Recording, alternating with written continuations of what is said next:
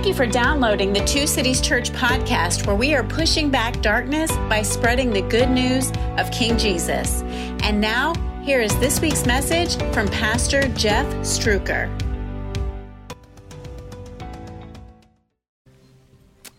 Hey, for those of you who were with us last week, we took a one week pause. We have been studying through the book of Genesis. We actually just started a few weeks ago. And last week we took a one week pause to talk about revival and to remind ourselves that we can sometimes get to the point that we are dry bones and we need the Spirit of God, Ezekiel 37, to bring new life. That's what the word revival means into dry bones. Thanks for being with us last week. And for those of you who were praying and fasting this week, this past week, thank you. We're back in Genesis. And I want to catch you up in where we left off, Genesis chapter 2. We are reading a picture of what it looks like when heaven and earth are the same place. Now, Genesis chapter 2 is before there's any evil, before there's any sin. God created a garden, and literally that's where we get the word paradise or heaven from. Today, we're going to pick up where we left off. So, Genesis chapter 2, the beginning of the chapter, is heaven version 1.0. What's waiting for us at the end of the age is heaven version 2.0. And theologian, theologians, I just created a new word there, theologians. Theologians say that where we're living right now is heaven 1.5.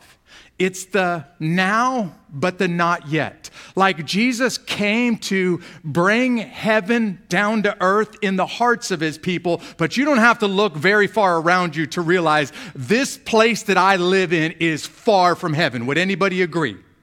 There's messed up relationships. There's problems all over the world. And if this is supposed to be a glimpse of heaven, well, I'm not sure I want to go. And what I'm telling you is that this world that we live in, the relationships that we experience, even our relationship with God can get broken from time to time. Today, the Bible is going to describe what it looks like to live where heaven and earth are one. And I need you to pay attention, church. Look up here for a second. Because if you go all the way to the end of the Bible, God is going to restore what we're reading today. In fact, heaven literally is on earth. When God comes down and dwells on earth for eternity with people and fixes this mess that we now live in. But we're far from that moment. All of us would have to agree with that. And I want to describe heaven in terms of relationships today. In fact, if you really want to know where I'm going with the, the, sermon, I'll just tell it to you right up front so you got it right there. And if you, you're, you're super busy and you got to leave, you can just leave after this right here. Here it is Only heaven has perfect human relationships. Now, when I added the word perfect, I just made it impossible for us to describe what, what's going on around us.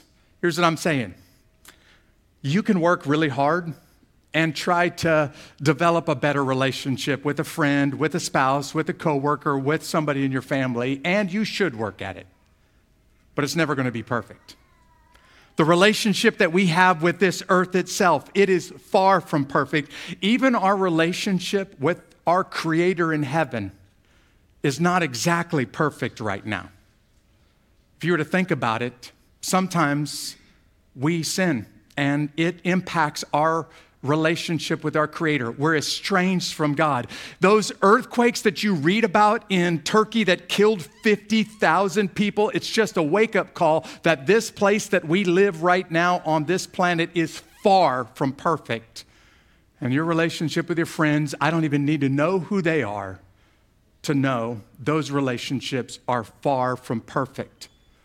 So when I say perfect human relationships on this screen, I'm talking about no problems whatsoever between you and God.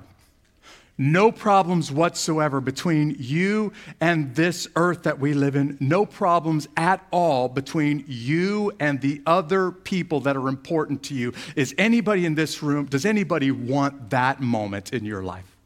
Because that's what the scriptures are going to describe for us today. This moment where earth, heaven, our relationships, our relationship with God, they're in perfect harmony with one another. And it's what Jesus came to bring to us.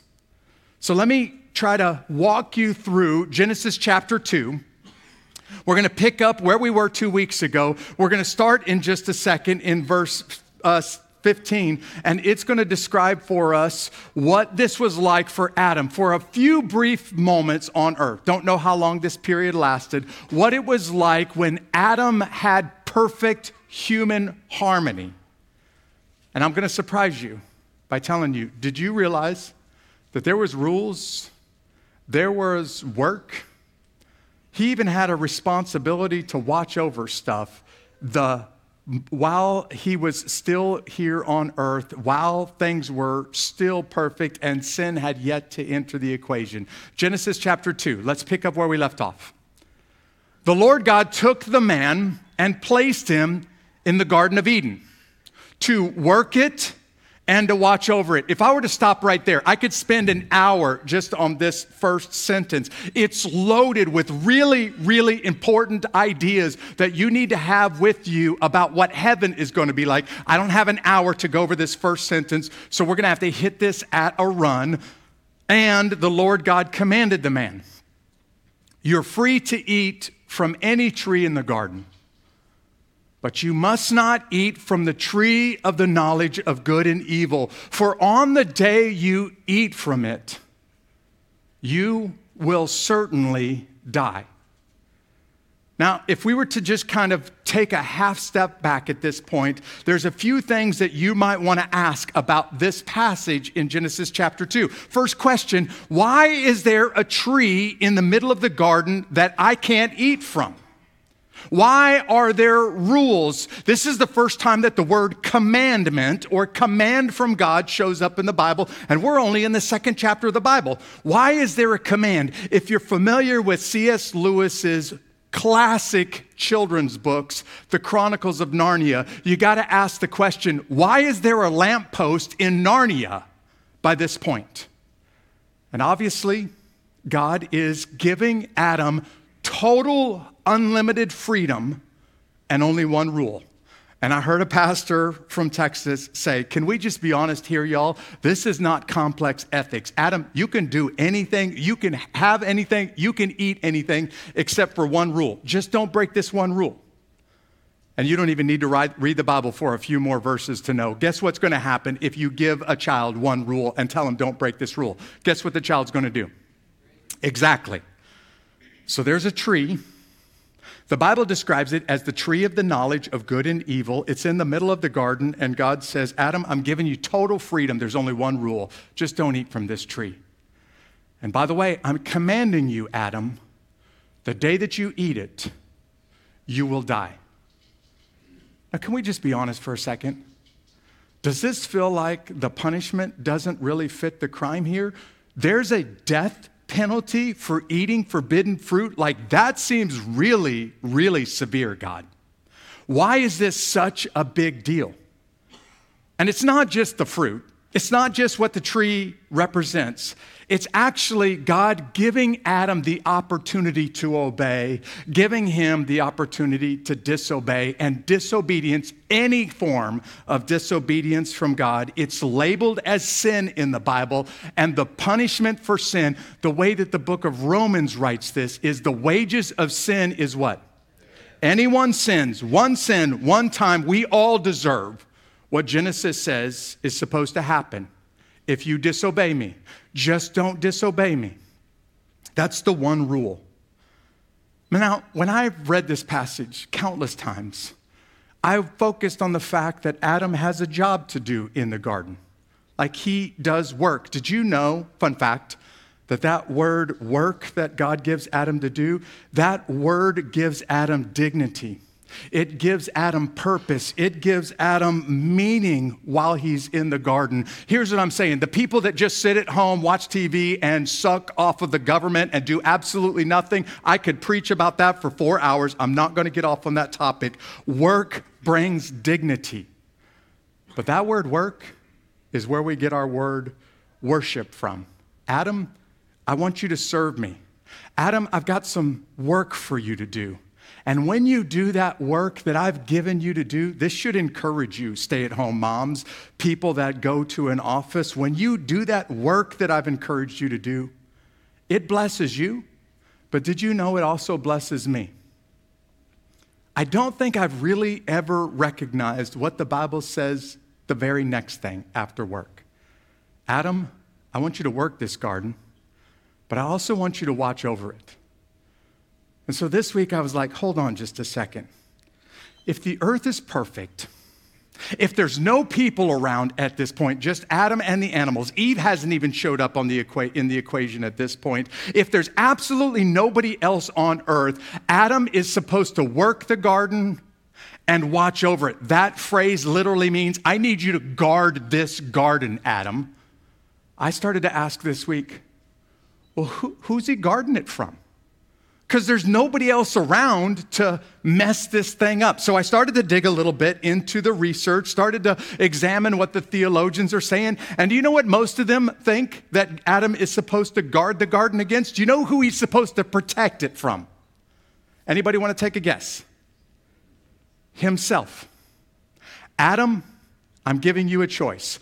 Adam, I'm giving you a chance. Don't mess up this thing that I've made perfect. Adam, I need you to guard what I'm giving you, and I need you to guard yourself, Adam, because if stuff goes wrong, it will be exclusively, entirely, 100% your fault, Adam.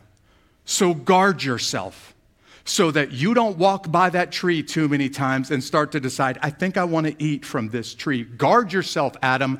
Be very careful. And at this point, all of us should say, you know what? I know exactly what that feels like. Because I'm going along and everything is awesome. And then all of a sudden, I say something that I know is going to hurt somebody that I love. And I absolutely know I shouldn't say it, and it comes out of my mouth before I can even stop myself from saying it. I've just hurt somebody, and I said something that I should have never said. I knew I wasn't supposed to say it, and I did it anyway. I was going along, and everything was great, and then I did something. I knew it was wrong. Everybody around me knew it was wrong, and it's my fault. I can't blame it on what's happening outside of me. It's entirely, completely my fault. And all of us probably recognize what this feels like. Why do I do that? Why do I say something to somebody that I love that I know is going to hurt them? Why do I do something that I know is wrong and I do it anyway? And the truth is, what comes out of our mouth, what our hands do, it all starts in our heart. So God is saying, Adam, I got a rule for you. It's only one rule. And I want you to be careful with this tree that's in the middle of the garden. Guard it, Adam. Actually, guard yourself around this tree, or else there's already a serpent in the garden.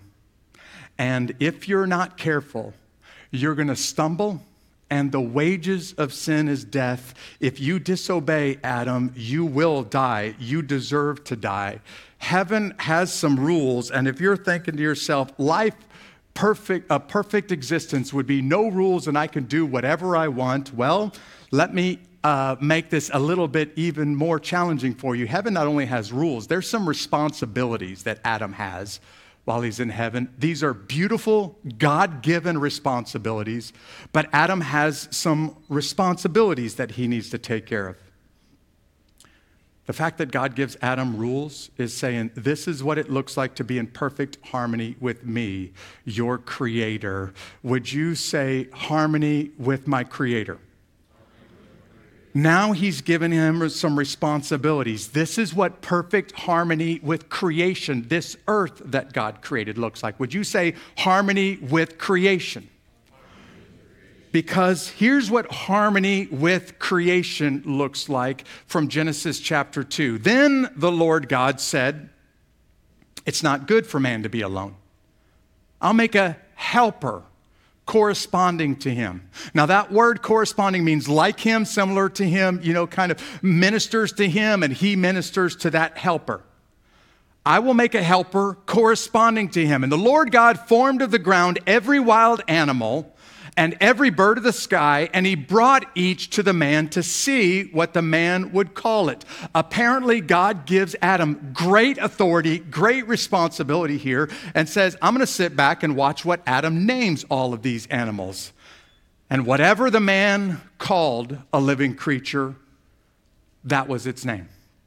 The man gave names to all the livestock, to the birds of the sky, and to every wild animal. But for the man, no helper was found like him or corresponding to him. This is what the earth was like before anything was broken. Meaning, there's no earthquakes, there's no tsunamis that wipe entire villages off of the face of the earth and everybody drowns in an instant. This is perfection. I tend to believe that at this point in history, all animals are herbivores. They eat plants and they all live together in perfect harmony with Adam. That means Adam is hanging out in the garden, and God brings lions by and says, Adam, what do you want to call these, these big cats? And Adam says, That looks like a lion to me. Okay, Adam, I'm going to let you name the lions. Adam brings a wolf by. What do you want to call this vicious dog? That looks like a wolf to me. Okay, we're going to call that thing a wolf. And if you heard me a couple of weeks ago, Adam or God brings by the Tyrannosaurus Rex. What do you want to call this thing with freakishly small arms? That looks like a Tyrannosaurus Rex to me. Okay, that's a stupid name and really hard to say, but let's call it Tyrannosaurus Rex. And most theologians believe that all of those animals existed in harmony with each other and harmony with Adam. Now, parents in this room, you and you alone had the authority to give a name to your child. And God, up to this point, has been giving the names. He calls that big ball of gas in the sky during the day sun. He calls those things that twinkle in the night stars. He calls this mountain and that ocean. But at this point, God gives some of his authority to Adam and says, Adam, I'm going to bring these animals by. And that thing with the really long neck, you decide what we're going to call it. And whatever you decide, that's what we're going to call it. Adam, I got some work for you to do in the garden. You're going to need to watch over the garden, but I also have some responsibilities for you, Adam. And these responsibilities are awesome. They're blessings from God. Adam gets a chance to name everything. And at the end of this, all of the animals have paraded by. Adam has named everything. For those of you who are pet lovers out there, if you want to know why we call it as a, a bird, a fish, a dog, a cat, it's because of Adam. You don't like the name, blame that on Adam. But at the end of the day, after all the animals pass by, after all the birds, all of the creatures that God has made on this earth pass by, it's pretty obvious to Adam and to God. There's still a relationship that's missing here. I've been reading some of the great philosophers and their views on government. They talked about humans and society. I've been reading Plato and Aristotle, I've been reading Montesquieu, and I've been reading Machiavelli, and all of them agree the greatest form of government on earth is impossible. The best government would be no government at all, where there's no rules, no responsibility, where there's no taxes and there's no levies placed on people that live in a land, that would be paradise. All of the great minds in history who have looked at all of the governments all over the earth for all times have all said that would be heaven. The problem is, there's no people on earth that are ungovernable. There's no society on earth where you don't have to place some rules. You don't have to put some restrictions. You don't have to put some responsibilities on people because people wreck it. If it was possible, people would wreck it. And because people wreck every society, all societies have a few rules. All societies have a few responsibilities often those brilliant minds are just talking about what it looks like to be a citizen in a society. But I think they miss. This goes all the way back to Genesis chapter 2. Adam, I'm giving you great authority, and I'm giving you lots of freedom, but it's not unlimited. There are some rules. There's some responsibilities, Adam, and I expect you to keep these responsibilities. Just do a few very simple things, and everything else is free, everything else is easy. And if you're sitting there and saying, I wish I lived in a world where there wasn't an earthquake that wiped 50,000 people off the planet in just a couple of minutes I wish I lived in a world where there weren't tornadoes and snowstorms, where people are stranded for weeks or for months. I wish I lived in a world where harmony, nature was in harmony with itself, people were in harmony with, with itself. That world will only happen when God shows back up and fixes what was broken in Genesis chapter 3. That world is waiting for his people. God gives us harmony with our Creator, He gives us harmony with creation, and then He creates the perfect relationship. He gives us harmony with other created people. Would you say harmony with others? That's what heaven would be like. Because here's when God creates a partner built especially for human relationships. Here's when God brings Eve into the equation Genesis chapter 2, starting in verse 21 to the end of the chapter. So the Lord God caused a deep sleep to come over the man, and he slept. God took one of his ribs and he closed up the flesh at that place. And then the Lord God made the rib he had taken from the man into a woman and brought her to the man. And the man said, this one at last is bone of my bone and flesh of my flesh. This one will be called woman. Pause for just a second.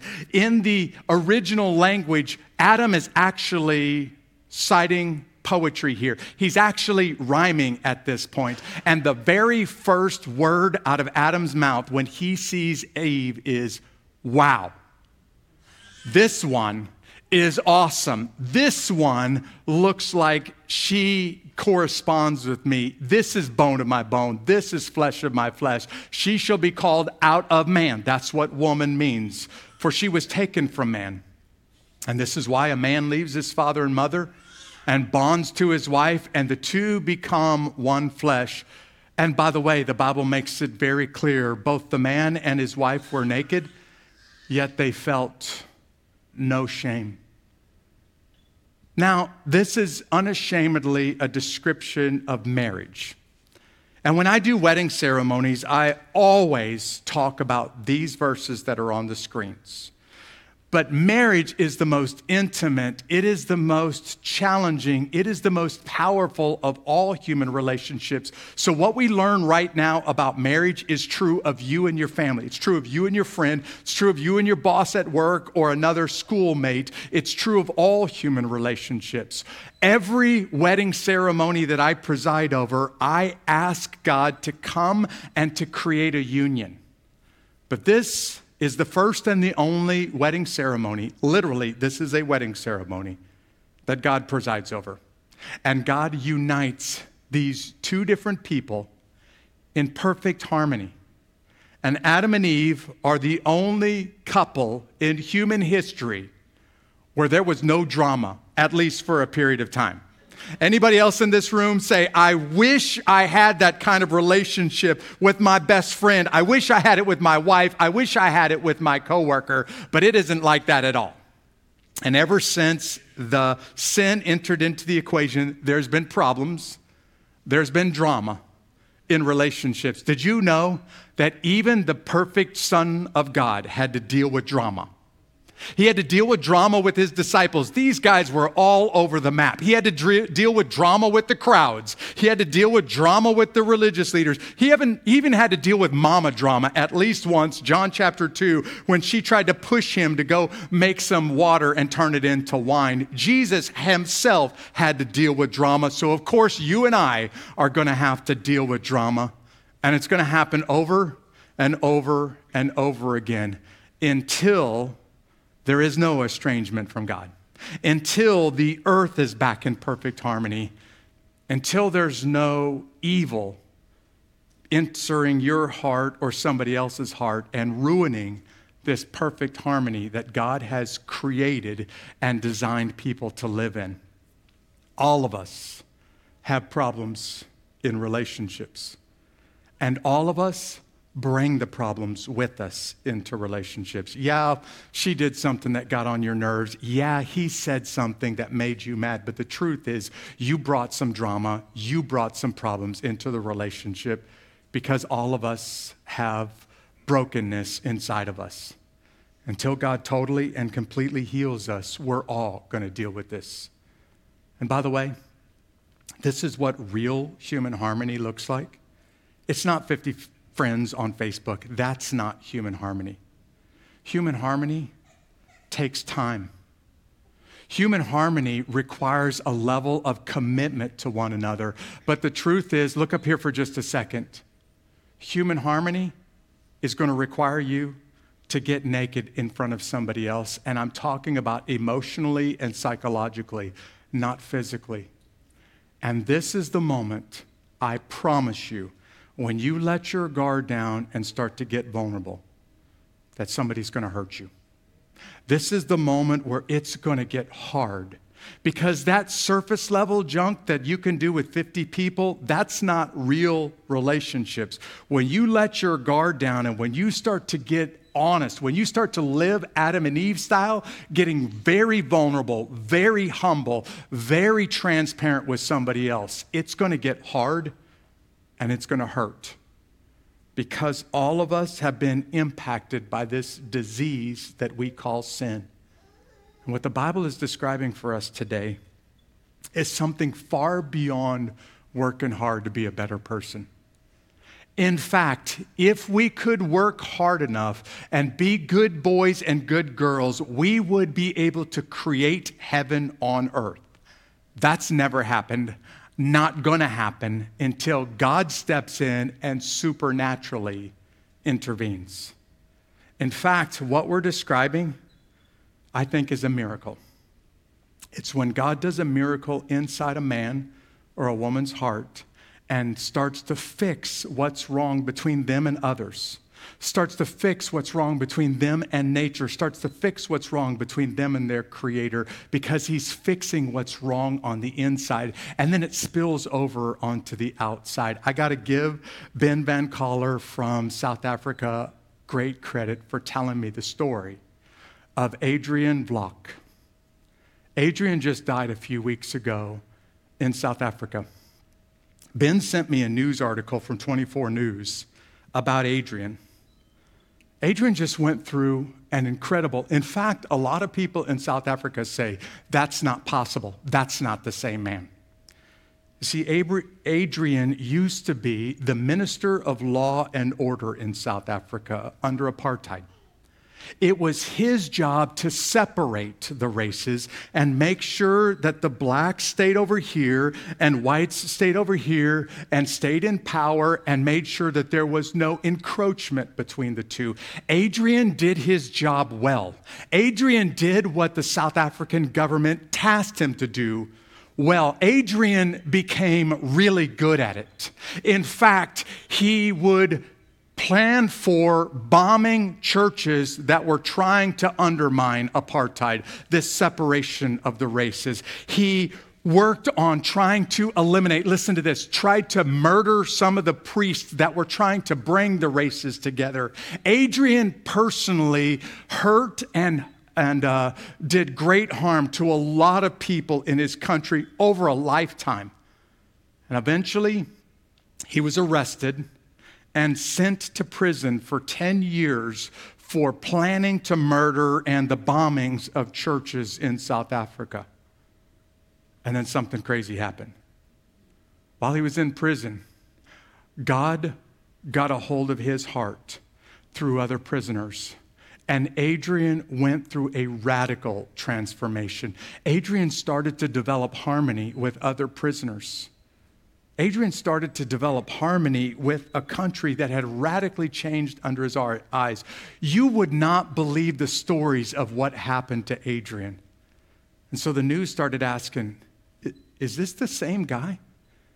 Because after he got out of prison, he went to the very people that he tried to murder got on his knees, and asked if he could wash their feet in a sign of repentance and sorrow. He invited one of the people that tried to kill him, but went through this radical change by the Lord Jesus Christ to come live with Adrian, a black man who set up a business in Adrian's garage and started to fix furniture, and Adrian provided for his needs. Adrian started to spend his own money after he got out of prison, 77 years old, buying food, going into the townships, into the ghettos where people are unemployed and starving, and he just gave food out of his trunk for the last 10 years of his life. And the news said, This can't be the same man. There's no way that somebody who did what he did under apartheid could change this much. So they interviewed Adrian and they said, What's going on? And here's his reply to that interview Adrian said, I have hurt people, I was hard, I was heartless, I committed many sins against people. Then listen to these words. And now I believe, because the Lord Jesus Christ has changed me, that I have to do something to say that I'm sorry. It's not good enough just to say it with my words. I have to show that I'm sorry. And in this final news report, right before Adrian passed away, just a few weeks ago, he said, Now that I am a born again believer in the Lord Jesus Christ, I have to show my faith, not just say it. And Adrian started to make such a difference that the whole country started saying, That can't be the same guy. How could one man change that much? Adrian is an example of what it looks like when God moves in and puts harmony in the heart of people. And we live in this now but not yet, heaven 1.5 era where there's still brokenness around us brokenness between us and God, brokenness between us and nature, brokenness between us and other people. That brokenness is not going to go away until God restores paradise, until the new Jerusalem that's recorded for us in Revelation 21 and 22. But while we're here, we can have a little taste of that harmony. We can have a little glimpse of harmony on the inside that is so incredible that it starts to spill over and create harmony on the outside of us. That's literally what Two Cities Church exists to do to see God's kingdom here on earth as it is in heaven, God's will to be done in our neighborhoods like it is in heaven. That's what God's people are here on earth to do. And I want to leave you with a challenge. Maybe somebody is sitting there saying, I've made some messes in my life and I can't fix it. Most of the problems in my life are my fault and I can't undo it. I need Jesus to change my heart the way that he changed Adrian's heart. That second bullet on the screen, that may refer to you right now. And if that's you, I want to pray for you in just a second. But for all of God's people, I know you can say with me, I want heaven here on earth. And I'm going to work this week to push back darkness and to make a difference right here in our community or around the world, wherever it is. I'm going to work this week to make an impact. So, would you just bow your heads? Would you let me pray? We hope you enjoyed this message. Don't forget to subscribe to our podcast and to stay in touch by joining our email list through the link in the show notes. Have a great week.